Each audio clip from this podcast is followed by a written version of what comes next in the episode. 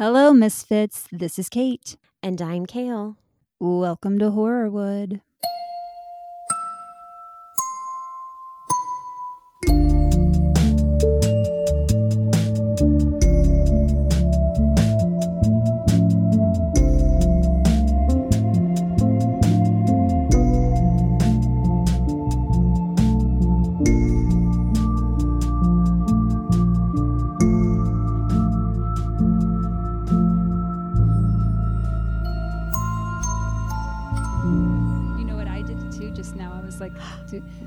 Music? yeah.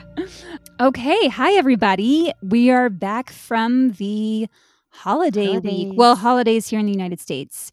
And we got our first Patronian. Kale, tell us about it. Welcome to our playground. Uh, big shout out. I don't know if Yeah. I like a playground anymore because we talked about the whole swinger thing Swinger. when you were saying, like, hey, let's swing together in a previous episode. Oh my God. I didn't even, I that's already out of my mind. Not mine.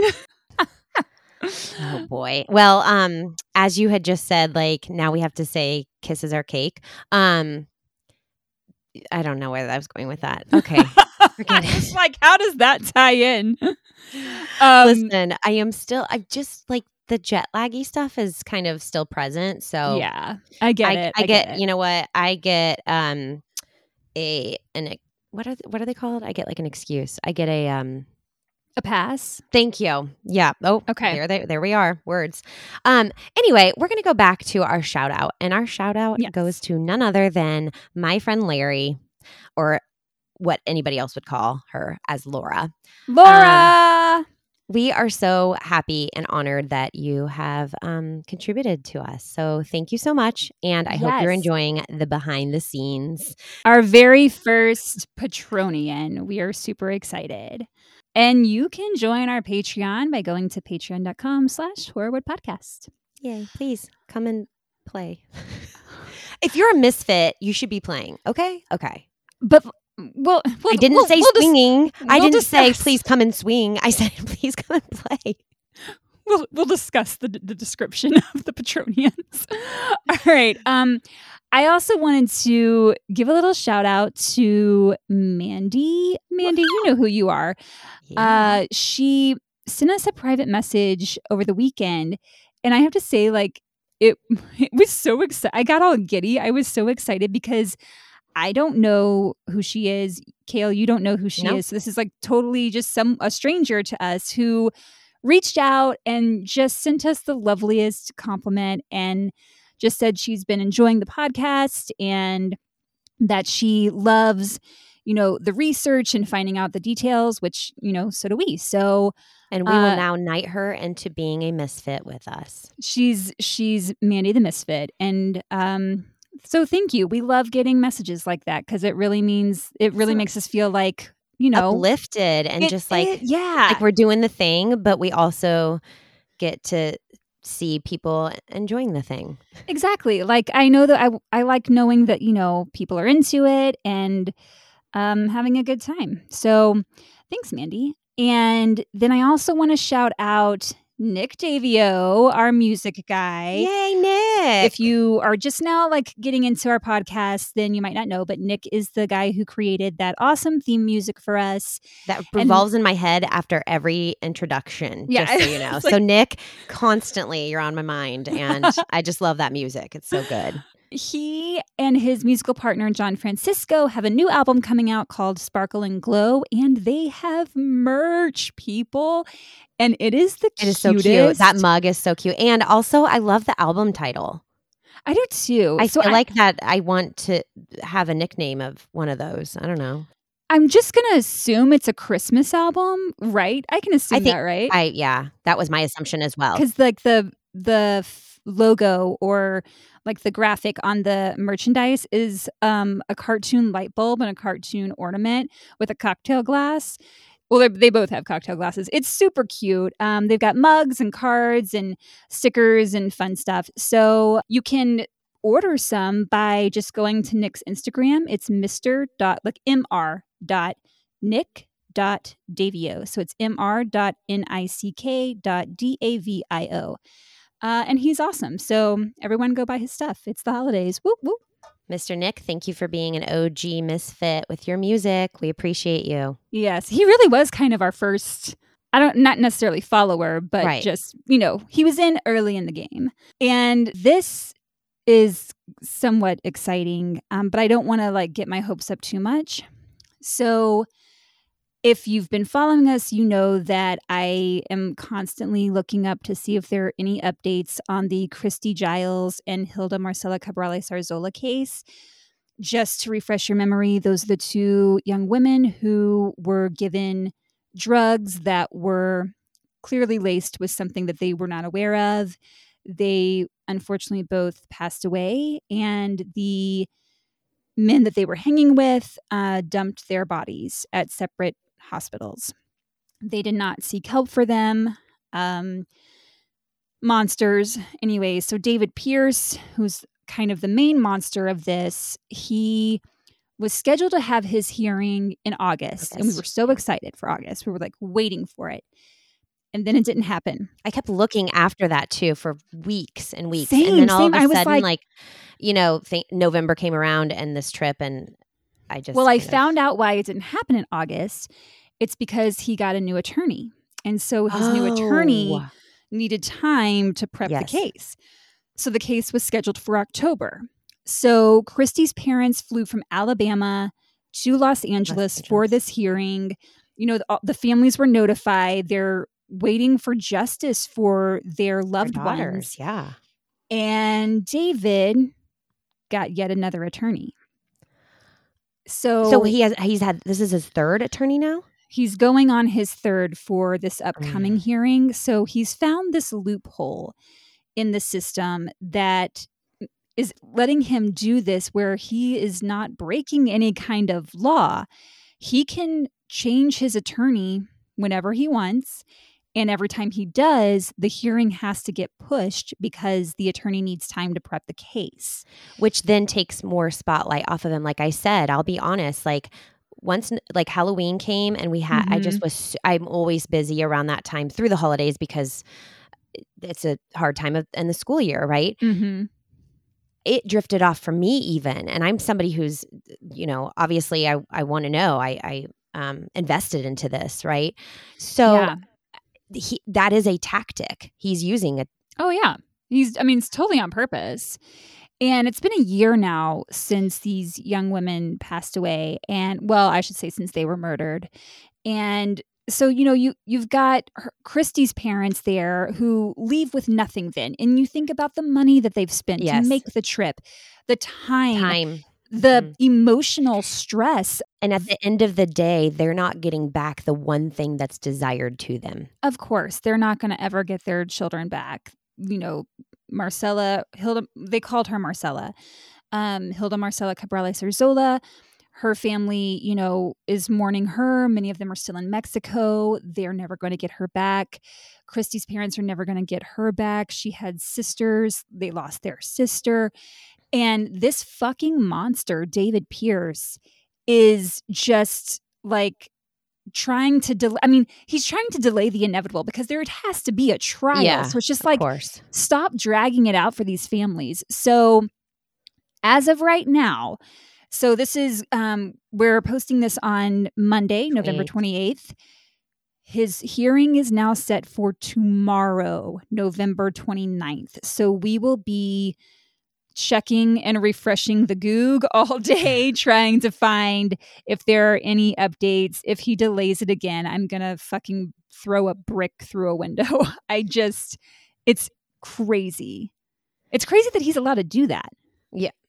Yeah.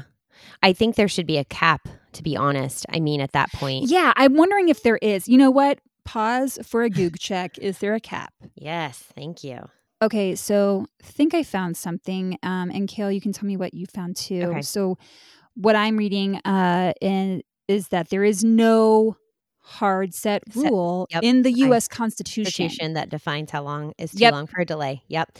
One rule of thumb is eight months. And then one thing I sa- saw at the end, the time limits and exclusion, it's 18 U.S. Code 3161. Getting this from law.cornell.edu. Any period of delay not to exceed one year ordered by a district court. So that I, sounds like that has to be an order from the court. Mm, okay. Yeah. There's no, okay, now we're really getting somewhere. Typically, there's no limit on the number of continuances that a defendant can request. That said, a judge won't look favorably on repeated continuances. Okay. Yeah. So eventually, yes, he can't keep this going forever. Uh, hopefully, this does not get dragged out any further because these families just need some justice and some Mhm. closure. Okay. So, all of that said, we are going to get to today's case. it took us a while to get Thank there, you. but we're Thank you. here. So, this case baffles me because as soon as I think I know what happened, I'll read or watch something that changes my mind. So let's walk through it. Bruce Beresford Redman met Monica Burgos back in 1997 when he was trying to decide what to have for dinner one night and settled on Brazilian food. He dined at the restaurant Zabumba, which was located in West LA and which Monica happened to own. Zabumba seemed like such Like- a fun place. Like, Yeah. first off, it's called Zabumba, so that's just fun. And it was a restaurant that would then convert into a Do nightclub. it like a nightclub. Yes. Yeah, Yes. so- I, I know of those. Yeah. people would samba. It didn't matter if you were any good or not. Like people just had a great time. You would eat, you would get up and dance. And Feasting and dancing, two of my faves. I mean, it sounded like a blast. And Zabumba was apparently the place to go to in watch West Hollywood. well, to watch Brazilian soccer. If there was a Oh. soccer game going on, the place was packed. Like you had to go early just to make sure you could get in.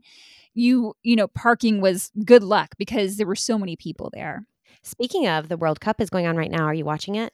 Um, I'm not, but I've been like kind of following the scores a little bit. Okay. Okay. Well, so I'm definitely putting my time in there. I'm not, you know, I'm not a sports person aside from baseball. So I hope your teams win and good job, athletes. Bruce was instantly smitten when he saw Monica. She was his server his first night there, and he thought she was so beautiful. So he kept going back. And he was at that restaurant on a regular basis, just trying to get her attention, which worked. He asked her out on a date, and she said yes.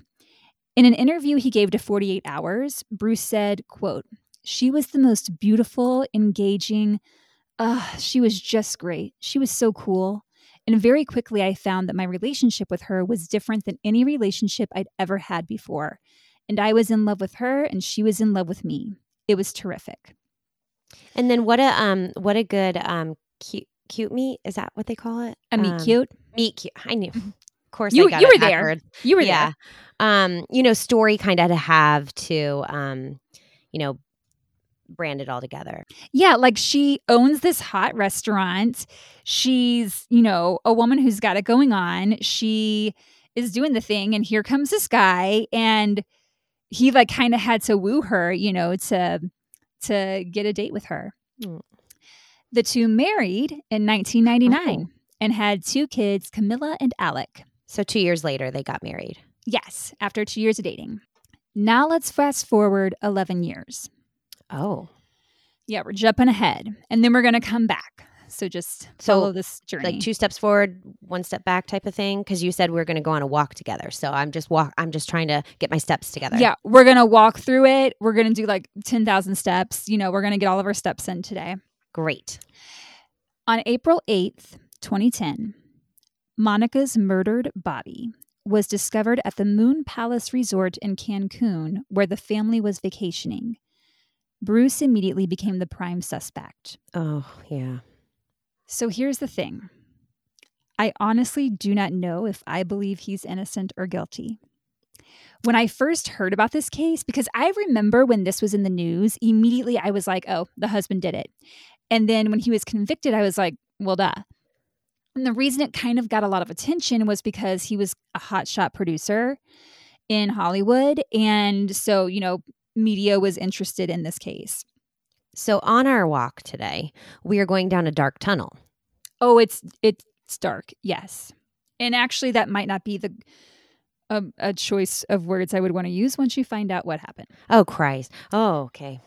So, Uh, sometimes I just talk too soon, and it's like I almost am foreshadowing something that I didn't even know about. Like it's like I'm Yeah. a It's like I, I ESP or something, but I don't. I mean, maybe you do. You're just Maybe. connected. You're I'm connected. yeah. I, for sure, listening to this on the news, I was like, he totally did it. Like, it wouldn't have been anyone else. But then as I was researching the case for this episode, the more I read, I thought, I don't think he did it. But then I would watch an interview with him and think, no, he did it. So I don't know. I can see the argument for both. Are we going to find out if there was like another lover or if like there it was just like a well, you're going to take us on this journey. We're going to find out a lot of things. Can you handhold me because at this point I'm like Yep. Yep. I'm going to, I'm, I'm reaching, Reaching. through and Yeah. holding your hand. and and now we're gonna we're gonna back up and i'm gonna i'm gonna walk you through it and then at the end i want us to discuss because i'm so curious to know what you think about it And I will say on our first, well, it must have been the third episode actually, because it was the the finale of the Maryland. I Mhm. really did get a lot out of like putting out our opinions on what we thought. Mhm. yeah To me, that was just like it, because I actually think that it helped um, me digest to really think Yeah. it through and and actually try to get my own sense of what I thought happened. So that's kind of what i do with matt like matt does not listen to this podcast mainly because i'm i constantly tell him everything that i'm finding out right, right, right, right. and so like i was talking to him about it and then the more i would talk i would change my mind about what i thought so it's just it's baffling I'm curious. Was he change? Was he is he consistent on his thoughts by by having the conversation? he didn't really because he doesn't have all of the details I'm going to okay. talk about, so he didn't really give an opinion either way because he doesn't have enough information. Maybe he'll listen to the podcast then. Okay, Matt. I'll send him a text later. I'll be like, Kelsey Slayers. no one understands. We're like, what is happening? Yeah. All right, so let me walk you through this. Monica Burgos was born on April 8th, 1968, in Rio de Janeiro, Brazil. When she was older, one of the first things people would say when describing her was that she was strikingly beautiful. Everyone said she was someone people were just drawn to. She had this energy that she wanted to be around. And she was a type of person who can make friends with people very easily. Like just kind of that like that magnet, you know, that Yeah. magnetic personality. I can so see her placed in the Brazilian restaurant now. Like just because it feels like a very energetic. The minute that you said the name, I was like, ooh, like that. yeah, vibe. it was just it was there were vibes for sure. It was popping, it was hot, it was fun. Her sister Gianni said she was very outgoing, sorry, very outgoing and self-confident. She was the flashy extrovert, which is probably what helped her run a mm-hmm. successful business. absolutely. In 1994, while living in Los Angeles, she opened her restaurant, Zabumba. She said, quote, I think it would be hard to find more fun work. After dinner, the restaurant would turn into a place for dance lessons, live music. I mentioned it was a hotspot for soccer games. Di- is the restaurant still open to this day? I know that she cannot run it anymore, but I'm just curious. It is not open. Oh, okay. Uh, but it was just a fun place to hang out then. Bruce Beresford Redman was the opposite of Monica. He was very quiet. Monica's sister Gianni described him as very well read, very eloquent, but not a very emotional guy. He wasn't Mm. flashy like Monica. He was very steady, like even keeled, I guess you could Right, say. right. And this is what drew the two of them together because opposites attract. Attract. Not always, but sometimes, yeah. Not they do. always, but in this Yeah. case, it, it, It definitely totally did. did. Bruce was born on April 20th, 1971, so he was three years younger than Monica. I was gonna say both April babies, huh? hmm Like Monica, he was tall. He was six foot three, and he did bodybuilding for years. He was like a big guy. Oh. He was working in reality television as a producer, most notably for the show Survivor in its early years. Whoa, huh? That's why this case got a lot of attention. He was nominated for a Primetime Emmy three years in a row. He also co created the show Pimp My Ride with a high school classmate of his, Rick Hurwitz. And he's produced a few other reality shows as well, uh, including The Restaurant with Rocco DiSpirito, The Contender with Sylvester Stallone and Sugar Ray Leonard. And Bruce, so I just saw like some still shots of Bruce on the set of The Contender. He towers over Stallone and Sugar Ray. Wow. Whoa. So then I so then I was like, well, how tall is, Syl- Is he? Sylvester Stallone and Sugar Ray? Um, they're both about five foot nine. Oh, I would have thought they were, yeah, a little taller. Right? You just feel like On they're screen, like, they look taller because they're so brawny. yeah, brawny. They're so brawny.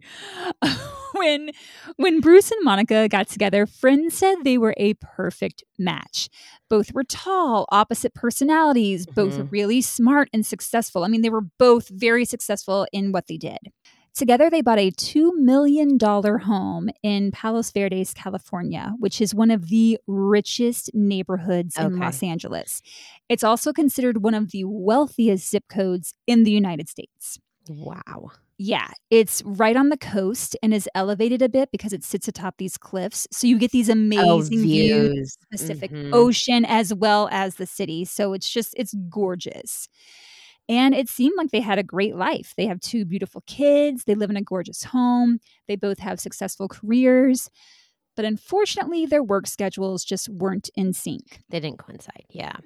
As a producer, Bruce was often away for several weeks at a time working on a show, while Monica was working long hours at the restaurant. She often worked nights. So it was hard for them to find a lot of time to spend together. This naturally led to some problems within the marriage.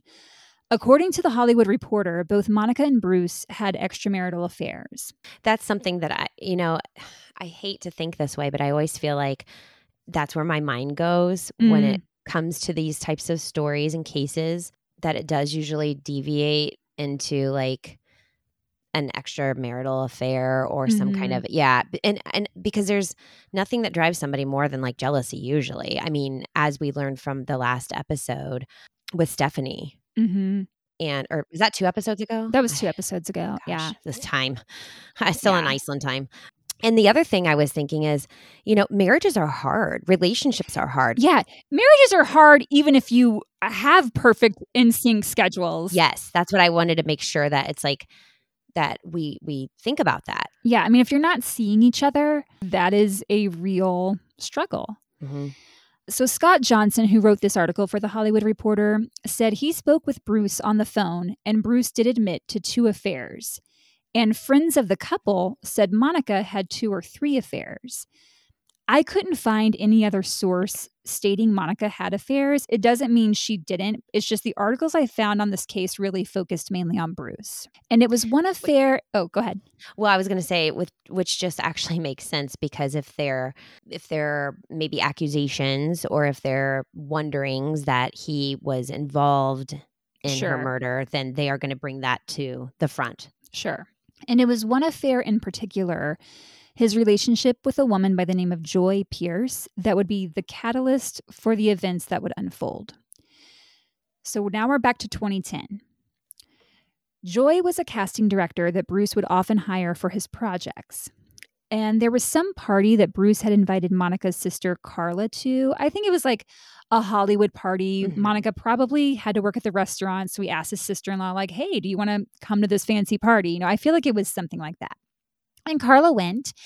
And so the two of them are sitting there talking. And then this woman, Joy, is there and spies him from across the room.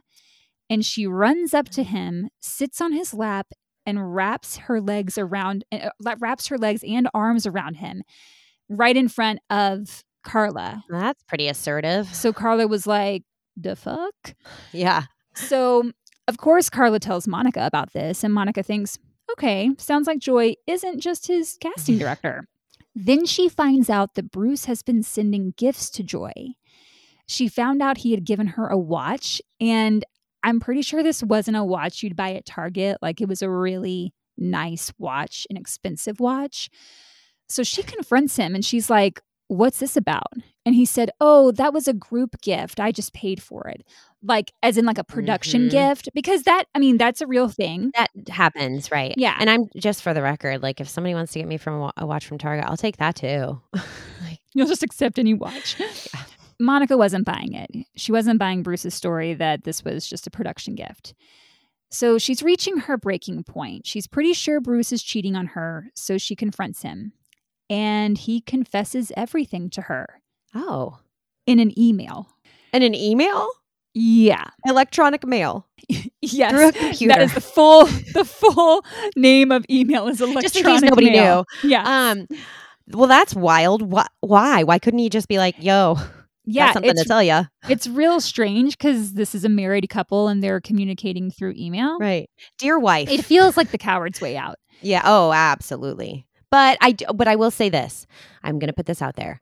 I will say I, I'm not eloquent with words, so I'm not going to sugarcoat that at all. Clearly, everyone knows on this podcast I'm not. However, I will say usually when I can articulate thoughts into like written word, I do a much better job of expressing myself than just on point discussion and talk because I I need processing time. Yep. It is easier to, you know, write it Put out. it in writing. Yeah, I do get that because I feel the same way sometimes. Like you want to make sure you have ev- like that you get everything, Everything out. Yes. And maybe have that like laptop or iPad open if the iPad existed then and have it there for you, but still maybe talk in person or follow up with it with an in person conversation. Yeah, just saying, just putting that out there.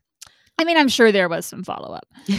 so, in this email, he tells Monica that he was having an affair with Joy and that it had been going on for quite some time. So, Monica, out of anger, drains the bank account that she shared with Bruce and she deposited all the money into her own personal account. Damn. She then took the kids on a vacation to Hawaii without Bruce. So, this was her way of not only getting some type of revenge, but also just stepping away from the mm-hmm. situation. Meanwhile, she confides in her sisters, Carla and Gianni, that she's thinking of divorcing Bruce. So, Bruce turned to his mom for advice. He told her about the affair. He told his mom about the affair and that he was having a hard time breaking it off because he was, in fact, falling in love with Joy Mm.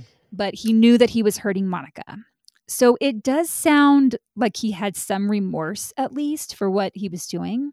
And that maybe he was torn. There was, I mean, Yeah. His mom said the smart thing to do is to end things with joy. You can't keep this up. Monica also began talking to Bruce's mom about the situation.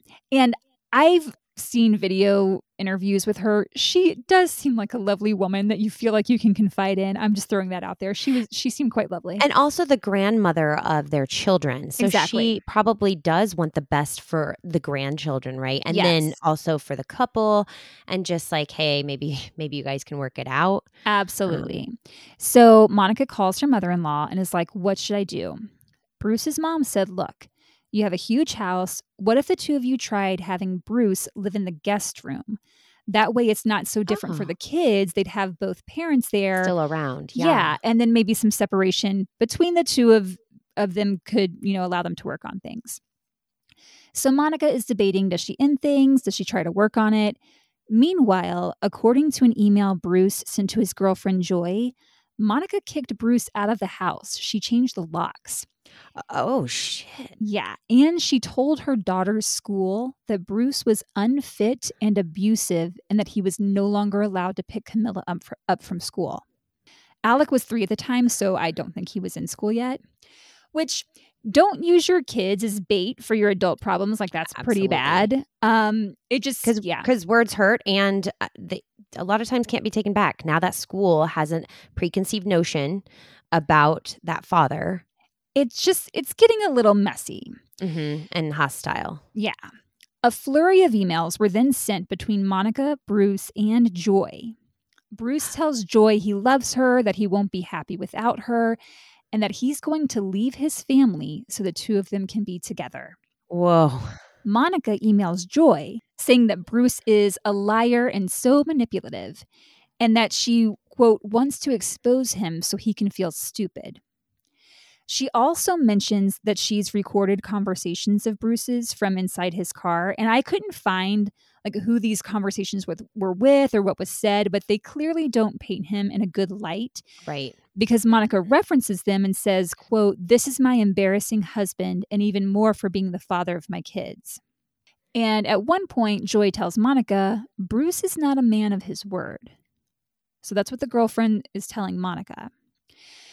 Bruce finds out that his wife and his girlfriend are communicating, and he's like, uh oh.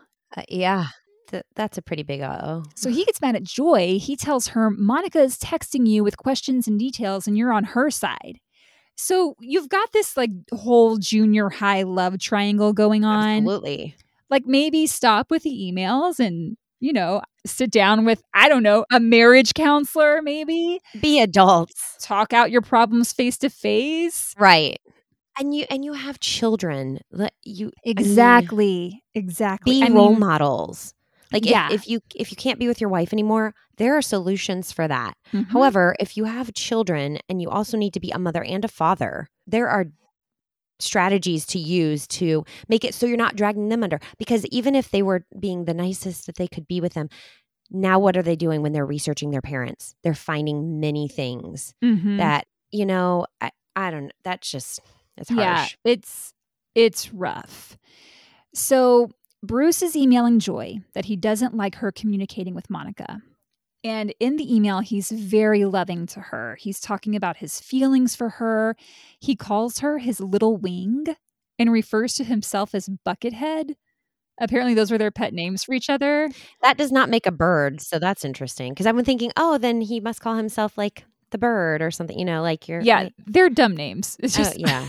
It, like, is, is Little Wing a, a known pet name? N- not in my vernacular.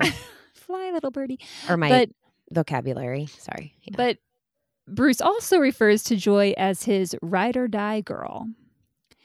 Joy emails Monica apologizing for the affair and said she acted out of what she thought was pure love. She loved Bruce. She felt Bruce loved her. Bruce emails Joy again, and I'm going to read that email. So let me just pull this down for a second. Okay. It says, Joy, my last letter to you was not clear enough. I want to make myself understood. And in the last letter, that's when he's calling her his ride or die girl, mm-hmm. little wing, all that. Our relationship was a mistake and is over. I am committing myself to being a husband and father and am making a number of changes in my life. I am going to write to many women who I am inappropriate with and tell them that I am making changes too. So I don't know how many women there were, but anyway, According to him, there were many. Oh. I am going to get therapy for being a liar. I will not be contacting you in the future and ask that you don't, do not contact me either. It was just an affair for me. I am sorry that you became so involved. The love for you I mentioned in my letter to you was as a friend. With the changes I am making, a friendship will no longer be possible either. With regards to Monica, I lied to her about you and I from the start. I lied about the watch I bought you and about her and about hiring you. I told her the watch was a group gift and that I had just paid for it. Because I lied to her about that, she wanted me to stay away from you. Monica offered me the option to be free of our marriage and try to peacefully live with the kids or with you. I said no and that I still wanted to be with her. That and my lying to her is the reason she took my idea to took my kids to Hawaii. I now know that the happiest I have ever been in my life was with Monica, and I know it will be very difficult, but I deserve it. I'm so sorry to involve one more person in my game. Do we know for a fact that he wrote that email or it just came from his email address? We do know that he wrote that. Okay. Wow. So he breaks it off with Joy. It, and it does sound like he's really trying to take the steps to repair his relationship with his family. And it seems that maybe Monica was still trying to communicate with Joy because Joy sent her an email that read, quote, I would prefer that you stop. I am no longer involved in your situation and would like to be left alone. Best of luck. And that makes sense. I mean, that makes sense because at yeah. that point, I wouldn't want to. I wouldn't want to progress in any kind of more communication either. Exactly. Like, he said his word. He's going back to his family. He's going back to his wife. He's trying to work on this. Yep. She's like, that. all right, I'm, I'm mm-hmm. stepping back and I don't want anything to do with this. The email communications between the three of them stopped mid March of 2010. And it seemed like Bruce was really trying to turn things around. When Monica came back from Hawaii with the kids, he begged her for forgiveness, saying he wanted to work on things. He told her that she was the love of his life. Her birthday was coming up in a couple of weeks, and he said, You can pick wherever you want to go.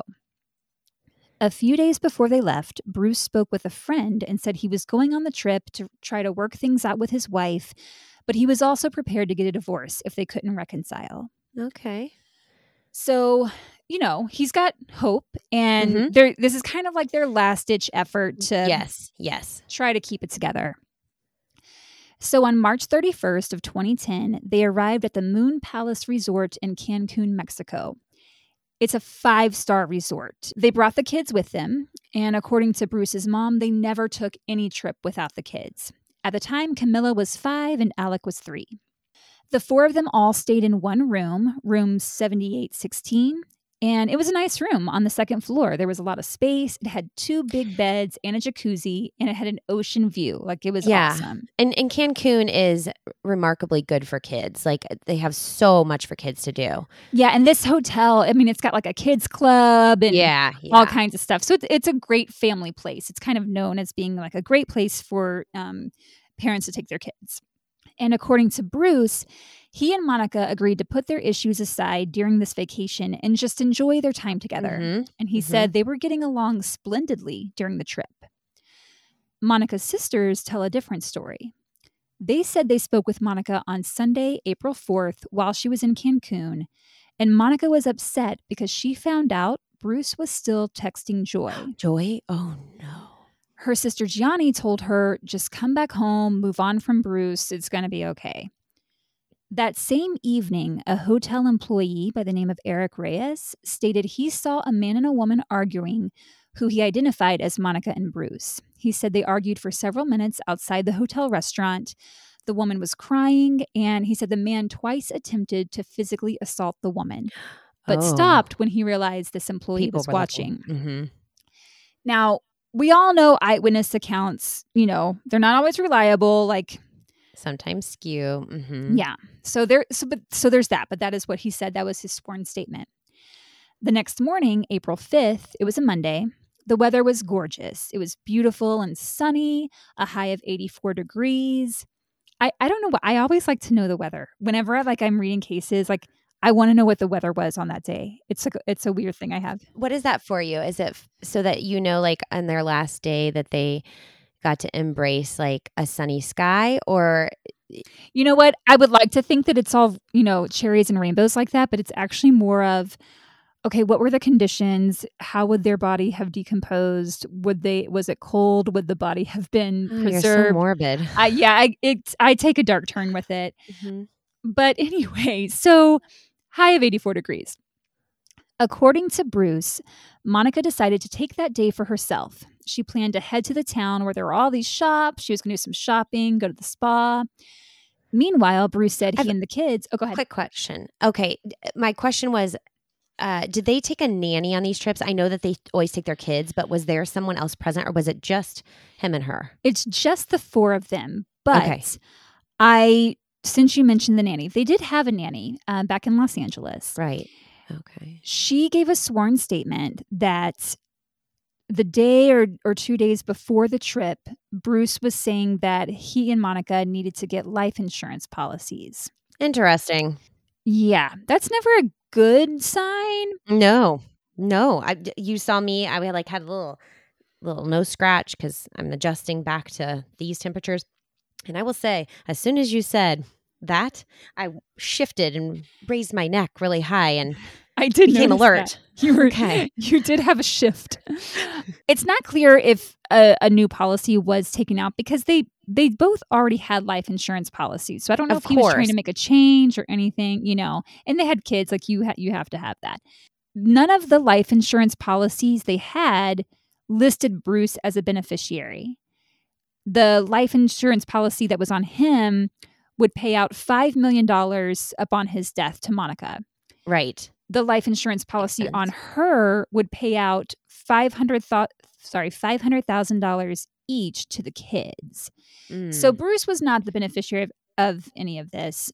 It's unclear if he was trying to get a new policy where he was the beneficiary or what happened. And again, this is all just from what the nanny says that she overheard. So there's that. Right. So while Monica's having her day out shopping and all of that, uh, Bruce said he and the kids spent the day just hanging out at the hotel. They went down to the pool that afternoon to go swimming. And Camilla, their daughter, hit a milestone. She was able to open her eyes underwater for the first time. She was so excited and she just could not wait to get back to tell her mom. She was like, Oh, I gotta let mommy know. They came back to the room. They watched a movie, they took a nap, and then they had dinner together. And Bruce put the kids to bed. Monica had not returned yet. From her day of shopping and Correct, in the spa. spa. Carlos Vasquez Olan, a housekeeper at the hotel, was assigned to clean room 7816. He gave a sworn statement to Mexican authorities that on April 3rd, he'd cleaned the room and didn't find anything out of the ordinary. But on April 5th, there was a do not disturb sign on the door when he came by that morning. So he was like, all right, I'll come back later. He returned at 3 p.m. that day and the sign was still on the door. Then at one point in the afternoon, he ran into Bruce coming out of the room and he was like, Oh, hey, you want me to clean the room? Do you need any fresh towels? And Bruce said, No, everything's fine. Housekeeping never entered the room that day on April 5th. Is this the, the is this the day that the kids um Camilla had her eyes underwater open Yep. and Yep. okay. It's the day that Monica was going to go out shopping. Right. Monica's sisters said Bruce's story that Monica went to the spa made them suspicious because they had never known Monica to go to a spa. They said she wasn't a spa person and that she didn't like shopping. But a friend Hmm. of both Monica and Bruce said Monica loved shopping. She loved to treat herself to some pampering from time to time. You've got her family saying one thing, Mm, friends of the couple saying another thing. Right.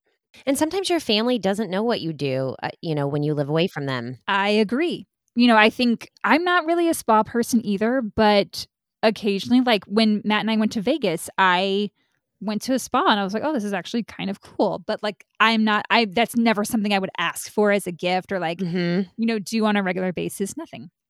So if somebody asked your sister, she might say, she's not a spa person. Exactly. Because that's funny you say that because Angie did give me a spa day for Christmas one year and I hated it. Oh my gosh. oh, I was like, this is awful. it was for for It was for a massage. I hate massages because I do not like strangers rubbing me. And so I told them that because I was like, Angie, I really just don't want people rubbing me. And she was like, Well, I got you this, I got you this spa day.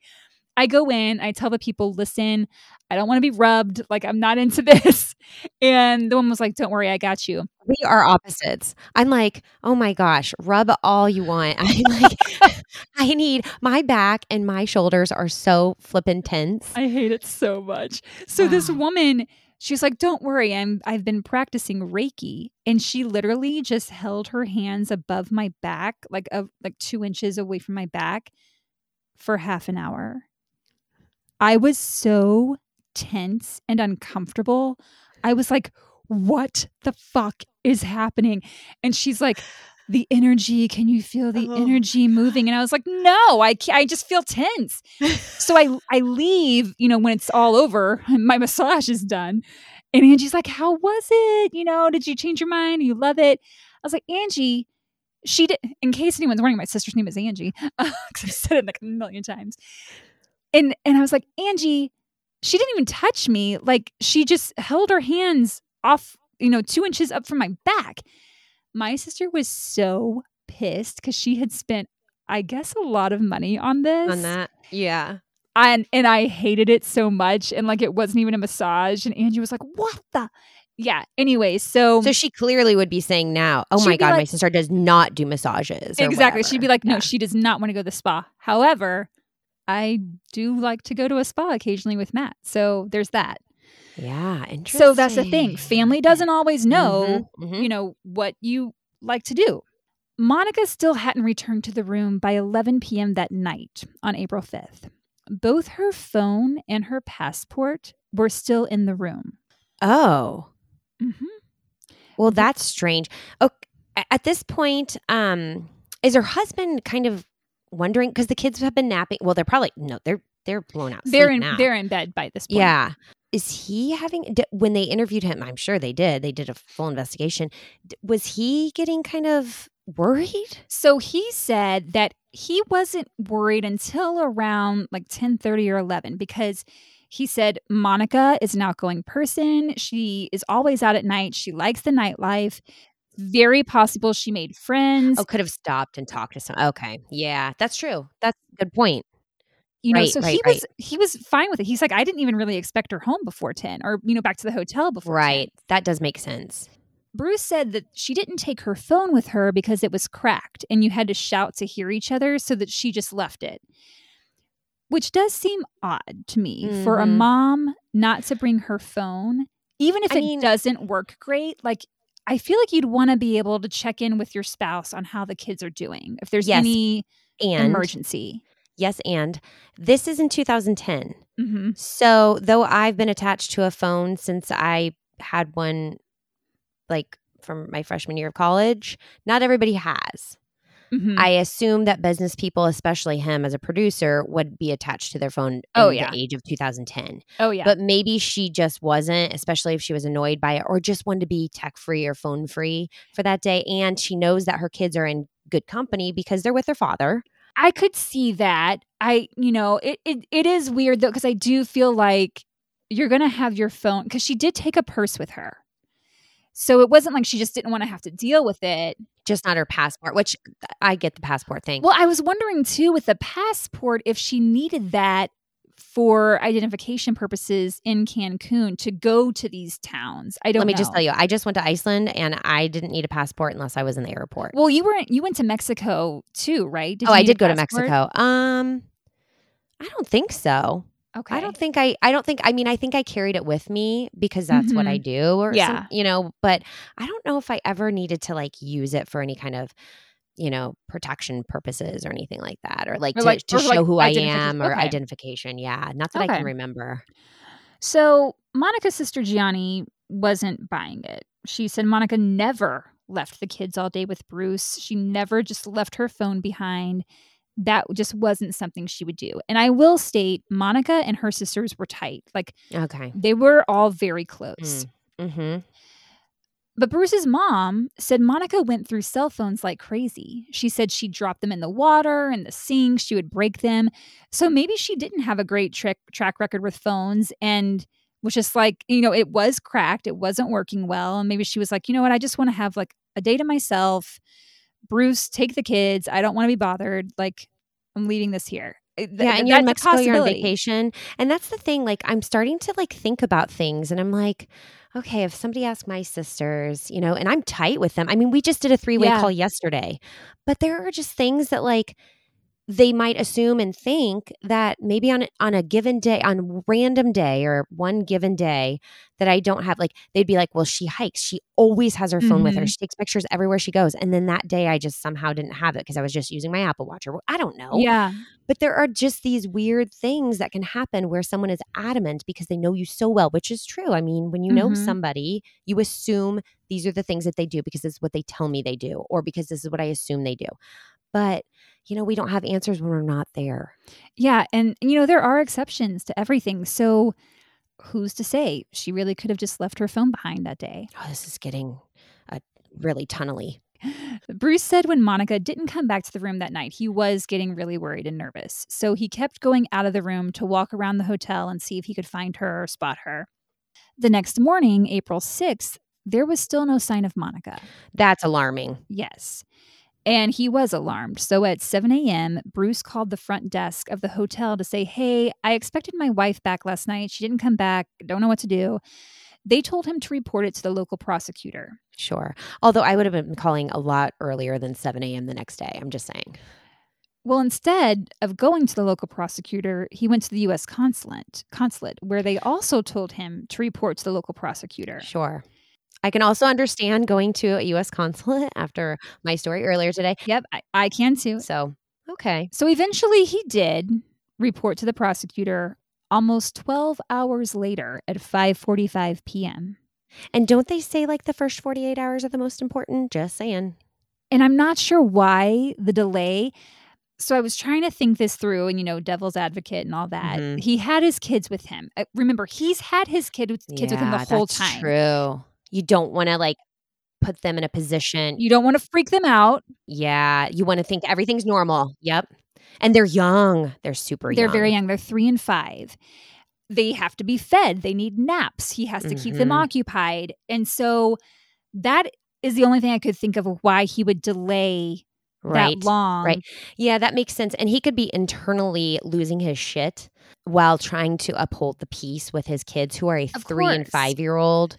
Yeah. I, I mean, again, you don't know what you do in those circumstances unless you're in those circumstances. I agree. So he then starts going between the police station, the American consulate, and the hotel, giving statements and talking to investigators. He has his kids with him, and by now they're tired, they're confused, they don't know what's happening. Their mom still isn't back.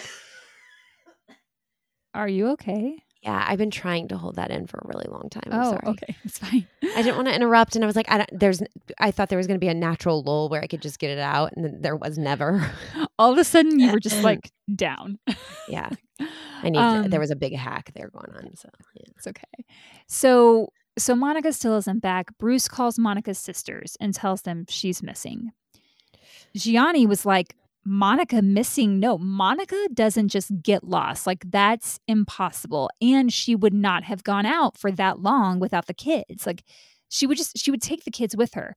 But I can see if Monica wanted a day to herself, why Mhm. she wouldn't take the kids. Like we said, you know, she knew that Bruce was with them and, you know, she probably was like, okay, he's got right. him. But Gianni felt something was deeply wrong. Mm-hmm. So she flew from LA to Cancun to start her own search and to take the Oh, shit. kids. She was going to bring them back to LA. I mean, she was there right away. On Thursday afternoon, April 8th, Bruce was waiting at the hotel and was ushered back to his room. He didn't know what was going on.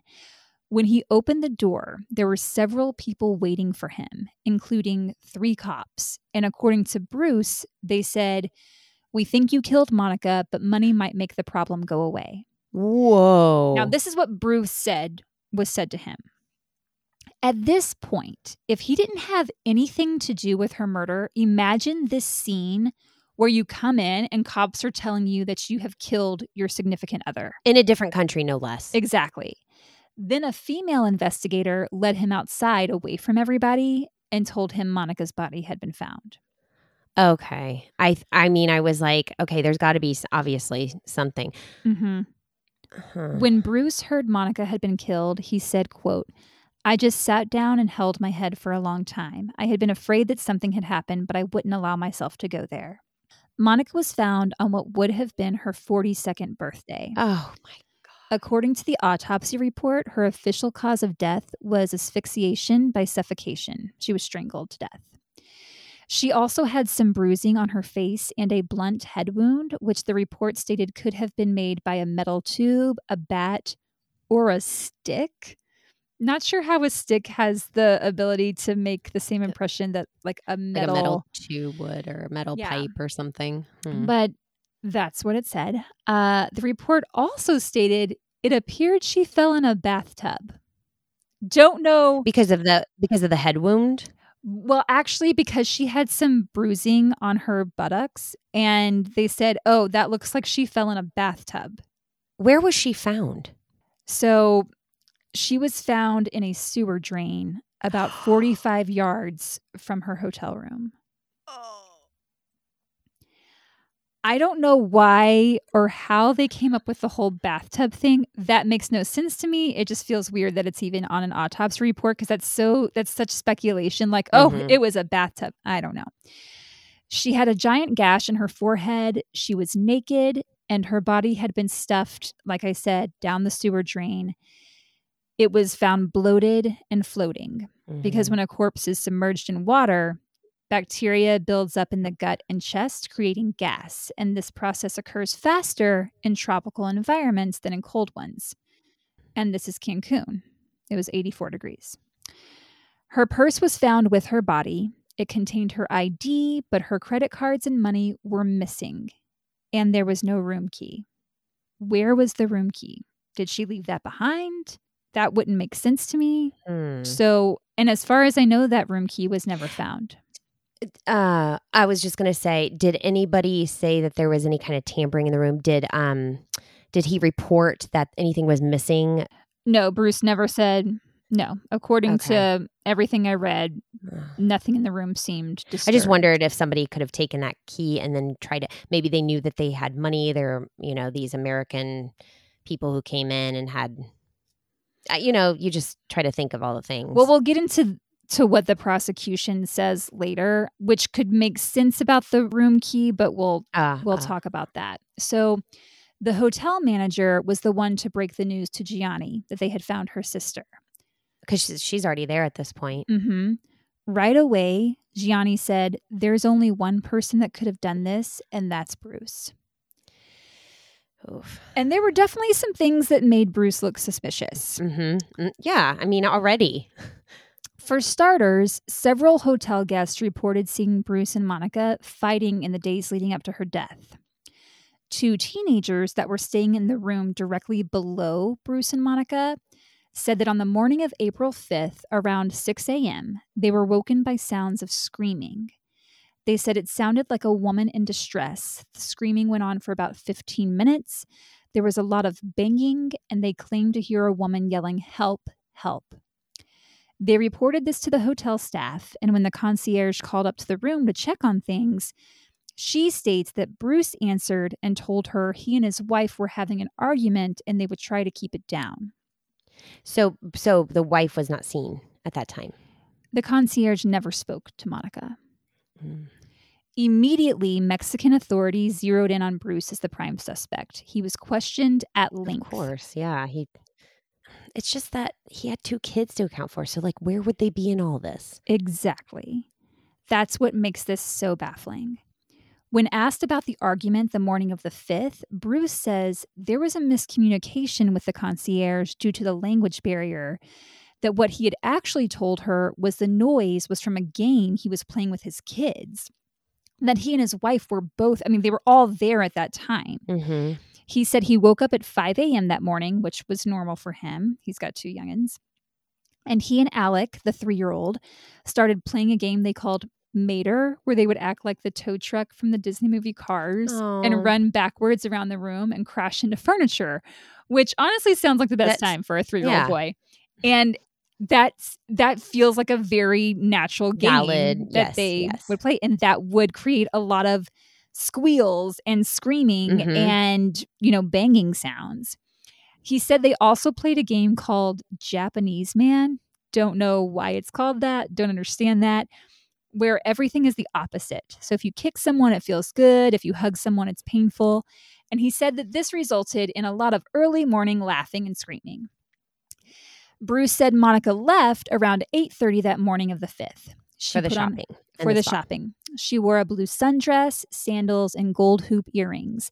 And as she left, she said, Ciao, I love you, I'll be back soon. According to court documents, her daughter Camilla remembers her saying ciao as she left. Okay. But investigators weren't buying the story. They pressed Bruce on why her phone was still in the room, which he replied it was cracked, so she just Mhm. didn't take it with her.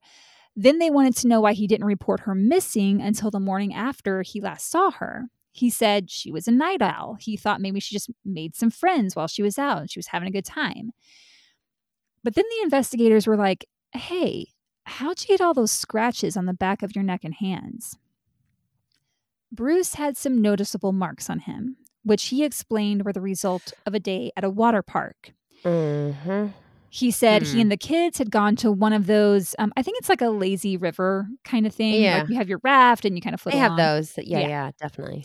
And he said that as he was climbing out, there were some rocks and some nylon rope, and he scraped himself up on that as he was trying to get out. Their daughter Camilla stated that she remembers helping Monica put band aids on her dad. Oh, So there's Hmm. that. all right. Okay. Unfortunately, investigators didn't check for DNA underneath Monica's fingernails because they said the body was too Was decomposed. Mhm. So there's no way to determine if the Right. scratches on Bruce were caused by Monica. I found a study regarding the collection of DNA underneath fingernails once a corpse has been submerged in water. It's from the Institute of Environmental Science and Research in New Zealand. It Oh. presents two case studies where DNA was collected from fingernails that had been submerged in water. To sum it up, it basically says, yeah, you should absolutely test the fingernails for DNA evidence.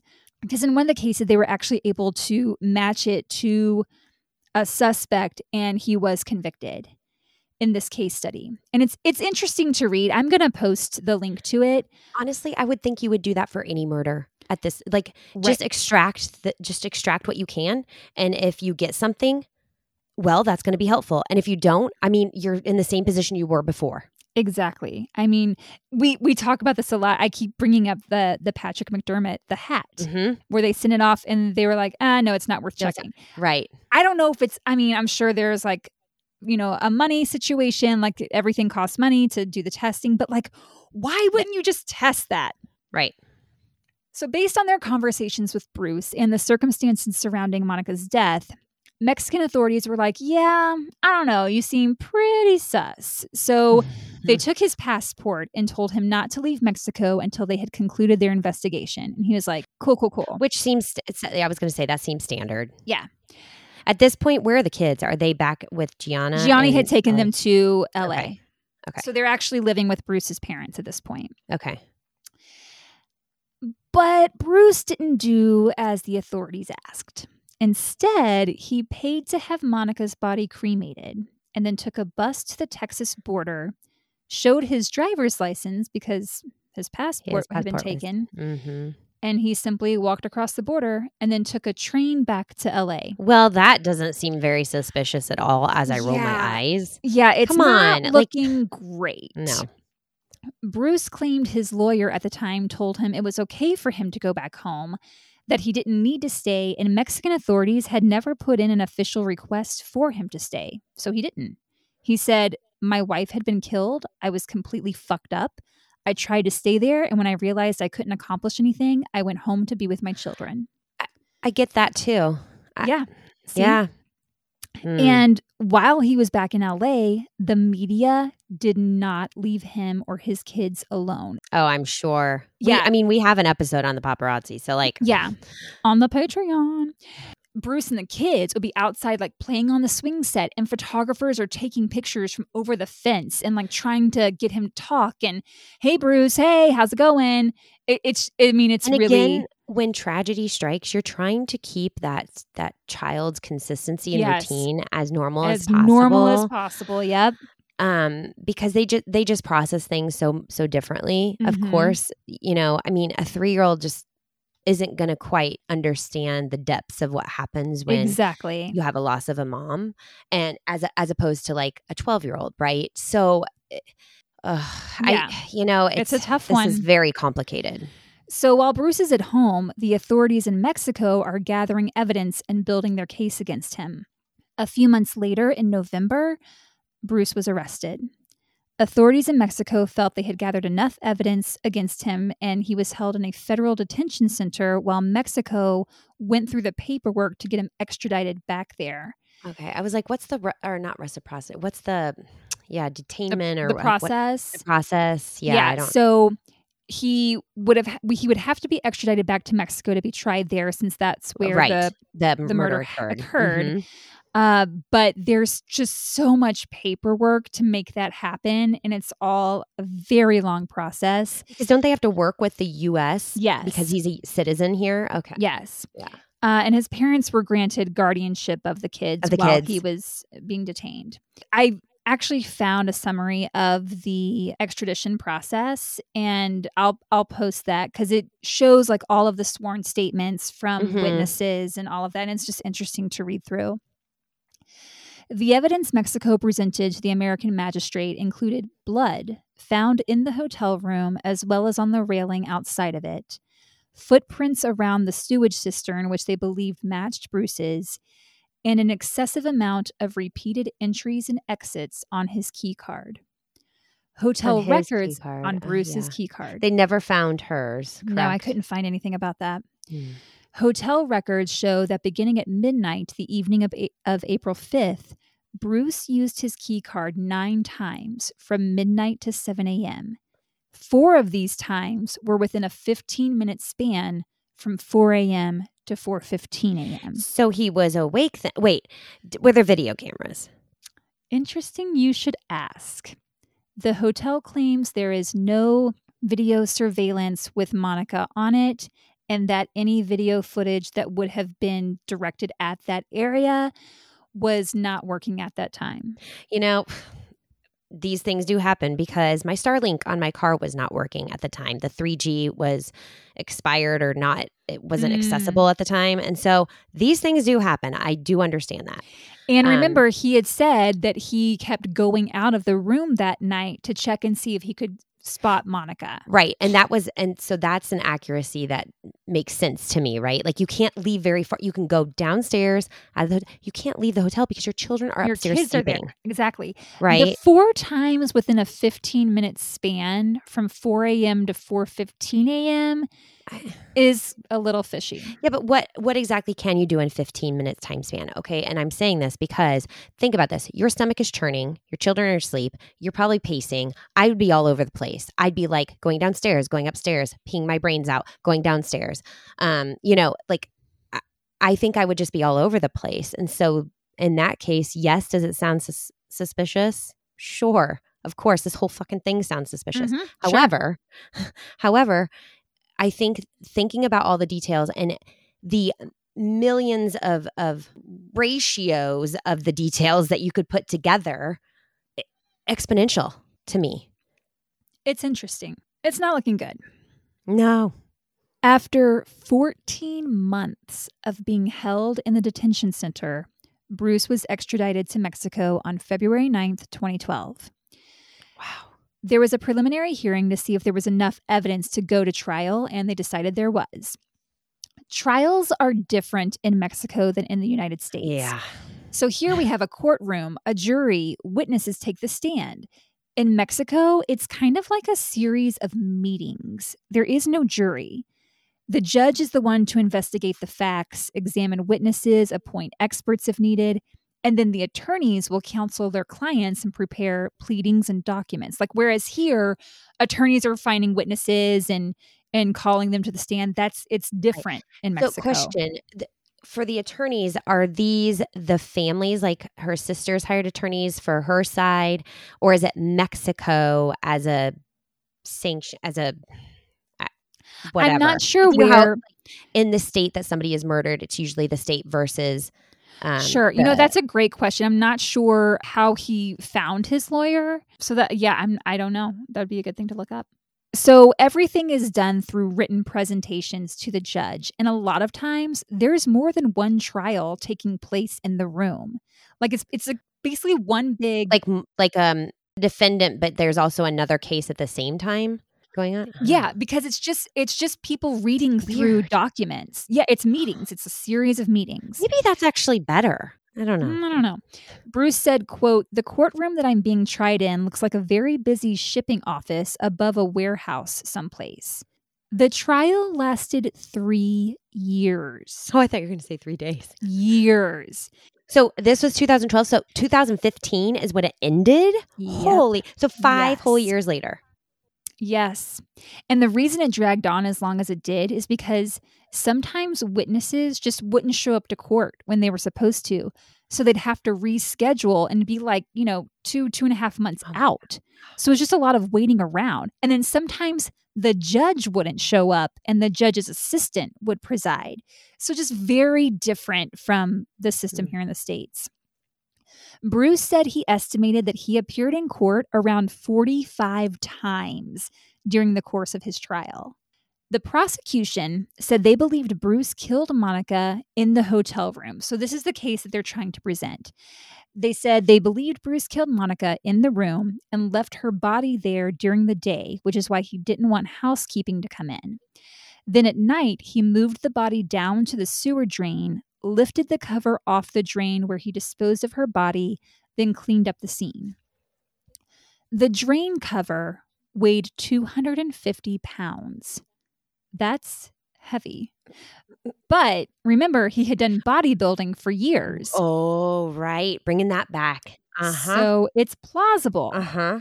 And the sewer drain was visible from their hotel room. So he could have been eyeing it. Possibly. Which, if he didn't do it, is really creepy to think that while he was in the room with his kids, worried about where she was, someone was out there burying his Burying- wife hmm within view. So there's no record of her leaving for the day for that shopping. Like no video record. The guests of this hotel wear these bands and they are tracked so that every time a guest leaves or enters the hotel, it's like scanned, I Oh, guess. okay. hmm There is no record that she ever left the hotel. Ooh, that's that's looking like a very calculated, possibly like incident. As the trial dragged on, the prosecution's case began to fall apart in court. The blood that was found in and around the hotel room was tested and it did not match Monica's. One of Bruce's attorneys said she couldn't have been killed in the room because the injuries that she had would have produced a Blood. ton of blood. That's what I was gonna add. That was what I was gonna follow up with after I asked about the video camera and her leaving. Is Mhm. Didn't she have she had a head wound she had blunt force trauma. and you're gonna find blood i mean okay come on you're in a hotel room how much like clorox can you get from the local market i'm you know Exactly. And your kids are there. So that I mean, I just don't see that she Oh. I don't think she was killed in the hotel room. Yes, Kayla, you have your hand raised. um, i have a question Uh-huh. uh, so um was there like a there's like a kids thing where you can drop off the kids for a substan- you know on a cruise i think there's little kids rooms and you can actually have them babysit your kids I I so I know that they had a kids club. It would be Mhm. interesting to figure out if they have like a babysitter. I don't think they do.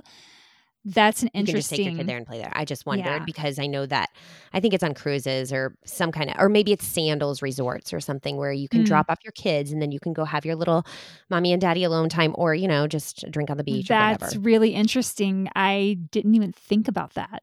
So that's because i'm like thinking I, you are a sick motherfucker no i'm not even going to say that i don't even want to say you fuck At first, I thought you were talking about me. I was like, "Oh, oh my god, no I just Oh. like true crime. Does that make me a sick motherfucker?" no no no no no i'm just saying if you were to murder your wife and the mother of your children in the room that they're in at that time like that is beyond a monster Right. And the thing is, I'll state this: Bruce had no criminal record. No one that was interviewed said that he had any kind of violent streak in him. Again, he was very even keeled. He Mhm. was steady. Now, that doesn't mean that he couldn't have snapped. snapped right right but it's just it seems i don't know i don't know because uh, there's just i keep going back and forth okay so the prosecution also wasn't able to produce the q-tip that was used to collect the blood and they had taken some items out of the hotel room as Mhm. potential evidence right but it was all contaminated by mold and water damage while it was in Shit. police custody. The footprints that were found near the sewer drain that they thought matched Bruce did not. The shoe size did not match. And they did not do a rape kit on Monica, which could have provided clues as to who might have done this. that they should have done for sure. Also i have another thought. Mhm. How i've heard sometimes in in mexico or maybe any country even here probably i don't i mean again i'm not even saying in mexico you can do this. I'm just making an assumption. People need money and maybe someone was hired to do something. Have they checked bank accounts? Have they- i mean that that's another thing I thought too. I was like, you know what? He could have just hired people to do this. But I don't know. So there were the so-called eyewitnesses. The two teenagers who reported hearing screaming the morning of the 5th never appeared in court. I'm not even sure that they were called to court. The employee that said he saw Bruce and Monica fighting on April 4th said he was mistaken and that Bruce was not the man he saw. And that housekeeper that said he spoke with Bruce on the 5th, asking if he wanted him to clean the room, when he went into court as a witness, before anyone asked a question, he said, quote, I wasn't there that day. I didn't see anything. I don't know anything. And I don't know why I'm here as a witness. But Bruce is on record as saying he did have the do not disturb sign on the door all day because he was just hanging with his kids and he didn't want to be bothered. Sure. And you don't want to leave your room if you don't want to leave your room to get your room cleaned, right? Like I, But I would put it- did go down to the pool that day. So why not just like get some get the beds made and get some fresh towels. Yeah, but oftentimes, I, I mean, I was just in a place of travel, and there were times where, like, I am not looking for that service, right? I just I don't even come Yeah. in here. It's fine. I can like, see that too. I, I'm going to pick up too. some towels on my way back up, but I'm going to collect the towels into a towel heap, and then you can come in. Or maybe the next day I want. I, I fluctuate. Sometimes I, I'm like I want the the bed whatever and like Mhm. the turn down service or whatever. But I try not to. To be honest, I don't want to make somebody work so hard for me. Like you know, it's nice to have that luxury, but at the same time, sometimes I just am like, no, like they can go do somebody else's room. Like I'm fine and I'm going to put my do not disturb and I'm not even in the damn room. Again, sometimes though I I don't, you know. I yeah, I could see that scenario. Mhm. Uh, a hotel security guard gave a sworn statement to Mexican authorities about the wristbands that she uh, was. There was no record that she left the resort that day. So if she was planning on going shopping, going to the spa, she did not make it there. Now there is a spa at the resort, so it's possible that she stayed at the resort uh-huh. and went to the spa. Maybe she met some people at the hotel bar and hung around there. Maybe she ran into someone that was dangerous. We don't know. What we do know is that she never left the resort. except So that she did when she died and so they must have record of her body leaving with her little No. wristband unless they cut it off. she was found 75 yards from the hotel room, remember? She was found in the sewer Oh drain. yeah, it wasn't that far away. That's right. Oh, Yeah. okay, okay, okay, okay. Yeah, yeah, yeah. So you've got contaminated evidence, you've got a prosecution case that is falling apart, you've got witnesses recanting their stories. It's a mess. So in 2013, this would have been about a year into the trial, the court appointed an independent criminologist to review all the evidence. After six months, he released his report concluding that Monica was not murdered in her hotel room and that there was no physical evidence linking Bruce to her murder. Fascinating. Yet the court system went on for another two years after that. hmm The resort insists there was no security footage, as I said before, and that any cameras that would have shown the area where the sewer drain was either weren't focused on that area at the time or they were not working. So we don't have footage of that area. The Moon Palace Resort, despite being this luxurious five star hotel, doesn't exactly have a squeaky clean track record. Oh, it's got some shiftiness, huh? Some It's shadiness. got a little, it's got a little grime on it. Needs Shifty, a little, shady. no, it needs a little mm. Windex scrape off that grime. Windex, do you want to sponsor us? One month after Monica was murdered, a woman by the name of Emily was staying at the hotel with her friend Casey. Emily starts to get hungry. She's like, I'm going to order room service. Casey, meanwhile, steps out. So when the hotel employee came up to the room to deliver the food, he immediately attacked Emily and attempted to rape her. Oh, Emily started screaming and her friend came running back in, at which point the hotel worker ran out. He was eventually fired, but this was never brought up in Bruce's trial as a possible suspect. In 2009, 77 year old Julia Howard from Scotland was vacationing at the Moon Palace with her daughter, son, and daughter in law. Their first morning there, they all had breakfast together and they planned to take a walk. And Julia was like, if we're going to take a walk, I want to run up to the room to get my hat. She never returned. Her body was found five weeks later in a swamp three miles south of the resort. like maybe had gone down the sewer system. Just saying. I don't, well, I don't know if the sewer system would have ended in the swamp. I don't know. I just think a sewer, swamp, and But again, blah. I hadn't even thought about that. That's interesting. The state attorney general said she probably just got disoriented and wandered off and died of natural causes. Her family was like, uh, no. She was totally with it, very independent. She didn't just get she went lost. to Mexico at 77. You're independent if you're going to Mexico at 77. And this was her fifth time at the oh. resort. So she didn't just get lost from the breakfast table to her room. Something's fishy. Can can we just pause for a minute? This is sounding so White Lotus right now. Like, are you watching that show? Yes, I'm obsessed with the White Lotus. Oh my god! Like I, all of a sudden, you know, clearly I just must hear music in my ears because I'm hearing like the theme song of it, and I'm, I'm going down this route and I'm like, oh, oh my God, they've made a show about this almost. Like it's just all Yeah. these circumstances are starting. I'm, my hands, my palms are getting sweaty. And, and I'm not even a part of this. I'm just talking about it. It's so interesting because I do see how both sides could be argu- argued. In Julia Howard's case, the hotel stated that according to their records, she never left the resort. They need to check those bracelets. They need to get some new friggin' bracelets. Yeah, I don't know how these bracelets really work, but it's interesting. By the way, quick question Mhm. 2022, right now, real time. Mhm. Is this um, hotel, the resort still open? Yes, it is. Okay, just wondered. After a year and a half, Mexican police concluded no criminal activity had occurred and they were closing Julia Howard's case. In 2007, a Canadian man named Jeff Tays, I think it's Tays, it's T O E W S. I know there's a hockey player with that last name. I think it's Tays. Was found lying on the concrete on the grounds of the hotel. His skull had been crushed.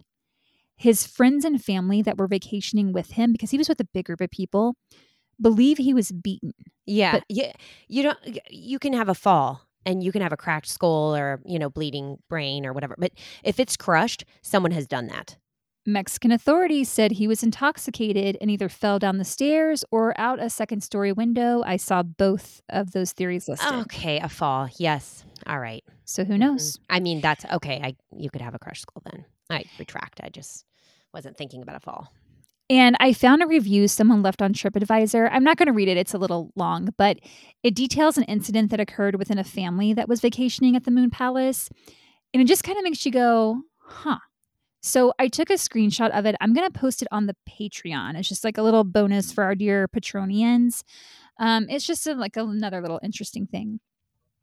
So things were looking up for Bruce because the prosecution's case, like I said earlier, was falling apart. They didn't have any physical evidence linking him to the crime. Their idea that he killed her and dragged her body to the sewer was pretty implausible. He was on the second floor. He would have had to drag her Mm. body down a flight of stairs without anyone noticing. Right. And Without blood traipsing everywhere. yeah, and he had kids with him the whole time. Bruce said, quote, I'm not the greatest guy in the world, but I'm also not a criminal. On March 12th, 2015, a court officer went to the prison to give Bruce the verdict. So it's not like here where the person's in the courtroom and, the they read it out. Yeah, yeah. In Mexico, mm. someone just like shows up at your cell one day and tells you if you were found innocent or guilty. And you don't know when that day is coming. Just like, like they the just blue. show up. huh. Bruce was found guilty of homicide. Mexico doesn't have the death penalty, and he actually got a pretty lenient sentence. He was sentenced to just 12 years, but that sentence was reduced to seven and a half years for good behavior. Plus, he just had to pay a $2,000 fine. Which he clearly could do. Mm-hmm. Um, and with so time, he's out. He's out. He was released in 2019, so he is a free man. And so this whole time has his parents had the custody of the kids. Yes. Unfortunately, Bruce's dad passed away in 2018, a Oh, year before he was released. So that is that is really sad. Um Mhm. and once Bruce was out, he petitioned to have the guardianship uh dissolved and his mom didn't put up a fight. She was like, "Of course, yeah, they're your kids." So he got his kids back. He does have a girlfriend now. At least uh he did at the with the last article that I read. What about Monica's sisters? Are they involved? Monica's sisters fought for the kids. I they figured. they wanted the kids. They they believe in their heart of hearts that Bruce murdered their sister. I mean, they fought from beginning to end, you know, to get him extradited, to to be there for part of the trial. Um, they really did try to get justice for their sister. They believe that Bruce is the one and only suspect. Like Gianni said, she said there is only one person that could have done this. It was Bruce.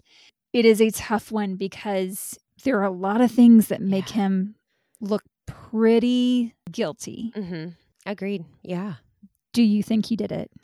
Um, I think that there were probably times in his life where he's like, fuck my wife, in the literal, literal sense, but like, and I wish she were dead or I want to kill her because in a tumultuous marriage, um, when you're having problems, those are things that could come out, right? Um, do I think he do I think he thought it in in a moment of rage when they were fighting? Probably. I feel like people do that all the time, to be honest, Mm. when they're mad. I don't know that people always think like, oh, I wish I could kill them. Not that that I could kill them, but I I wish he was dead, or I I, I want to kill them right now because they're mad. This is I mean th- this is a thing that's out there, right? That doesn't mean that you are doing that action. Sure. But when you're in a big fight, you you may think that. I'm not saying everybody. I'm saying like this is a thing that happens in in in marriages and relationships and whatever. It's like they get mad. It's like, "Oh, I want to like like like when you were younger or whatever. Oh, I want to ki- I want to kill that kid that ate my sandwich." You say words, right? Doesn't mean you're doing those actions. So do you think he did it? Okay, that's I was just gaining some time for myself. I'm gonna be real honest, real honest that I was trying to like, you know, um, like grab some minutes or some some moments of thought. Mm-hmm.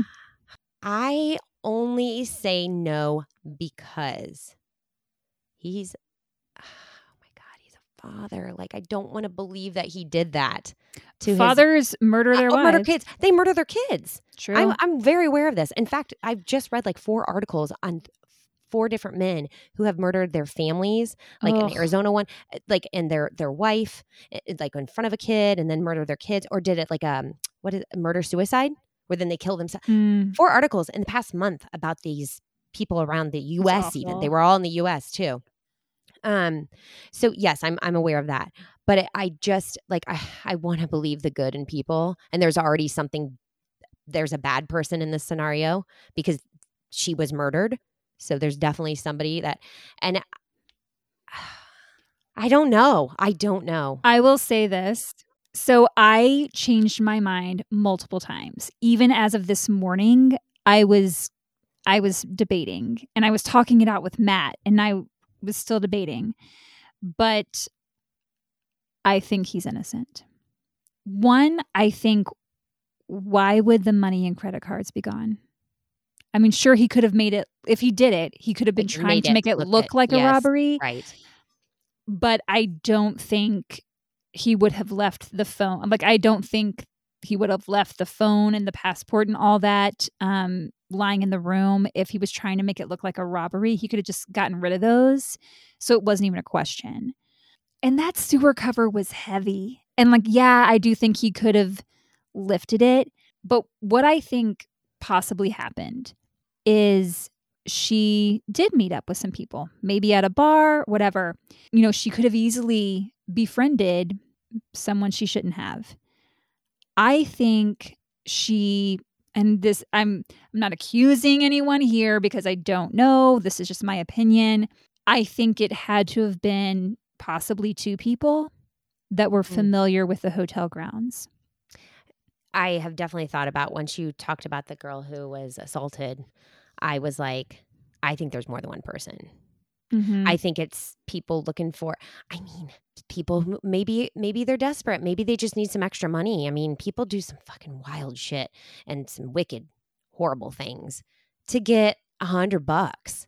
why choose that sewer drain? You know, like if you're just a guest at the hotel, you're not going to necessarily know what that is.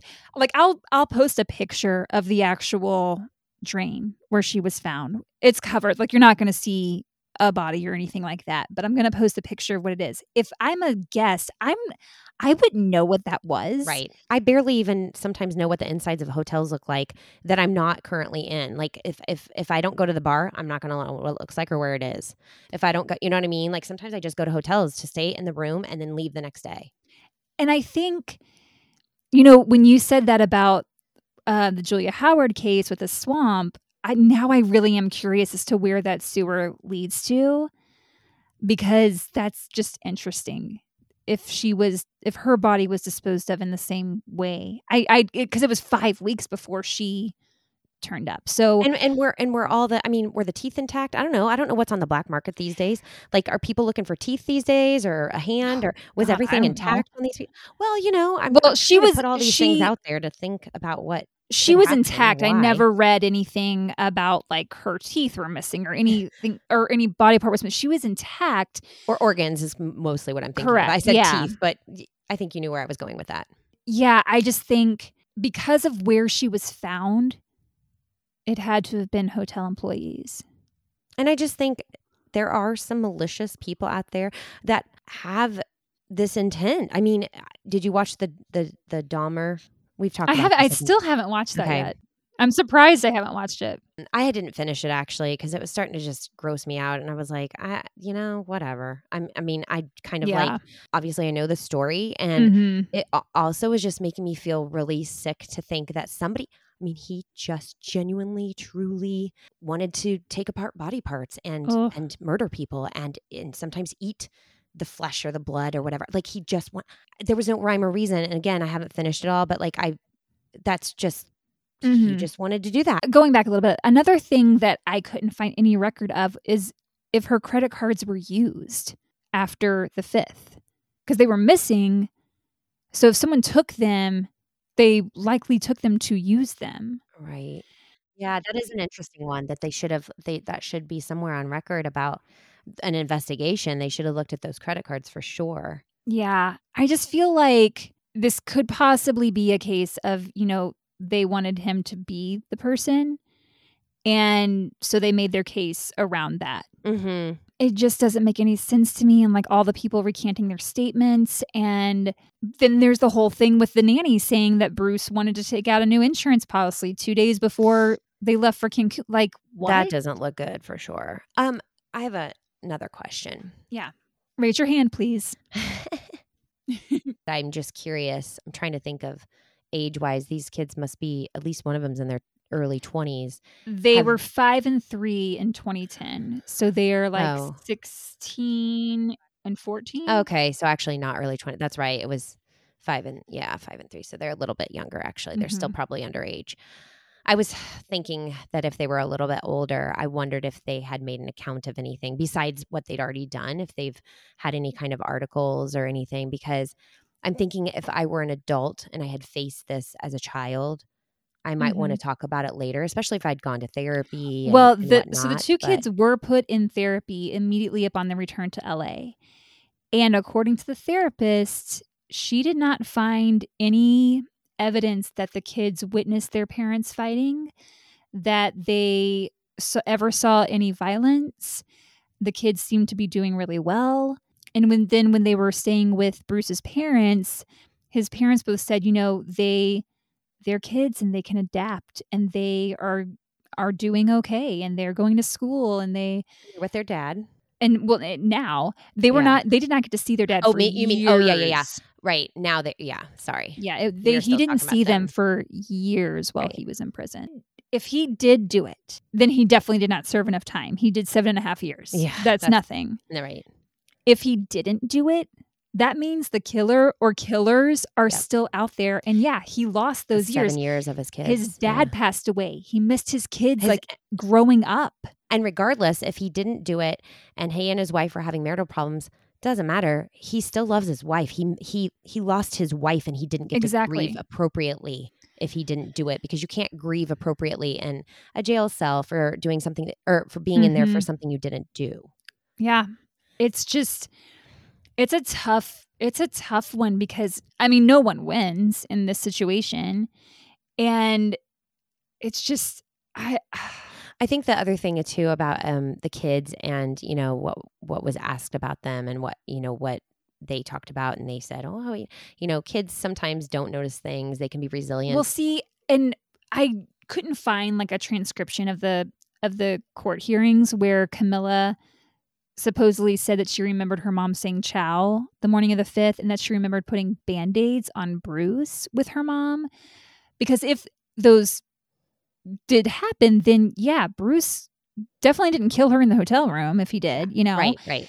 And again though she was 5 so did was there any kind of like persuading like oh was was your mommy there to put the band-aids on? Or you know who like it's just hard to know because the kids Mhm. were so young when So it young. happened. But uh yeah. I want to know what all of you think. You can comment on the Instagram post because, as usual, we'll post photos from this episode and, you know, leave your thoughts in the comments there. And while you're at it, don't forget to rate, review, and subscribe. You can find us to do that at Gmail or at our Gmail account. God damn it. Which is horrorwoodpodcast at gmail.com. Or any of the social medias, including YouTube. At Horrorwood Podcast. And you can join our Patreon. I saw the look on your face like, is there something else? I knew there was too. it's just like I'm not used to it. And so I was like, wait. I know it's still very new that we actually like have it. Uh our Patreon is patreon.com slash horrorwood podcast. So tell us what you think. Yeah, yeah. And give us an account of of what you think when it comes to like either guilty or not, and then why. I, I would like to know other people's whys. Yeah, yeah. Yeah. There's just so I mean, uh, it's so baffling. And the fact I'll probably change my mind tonight. that that is the thing because i mean i read so many articles i watched videos he did this whole like video diary from prison i'm watching all this stuff and literally i could start with one opinion and by the time i finished that i had a different opinion Wow. wow It is. I mean, no, I'm digesting. Like it is this.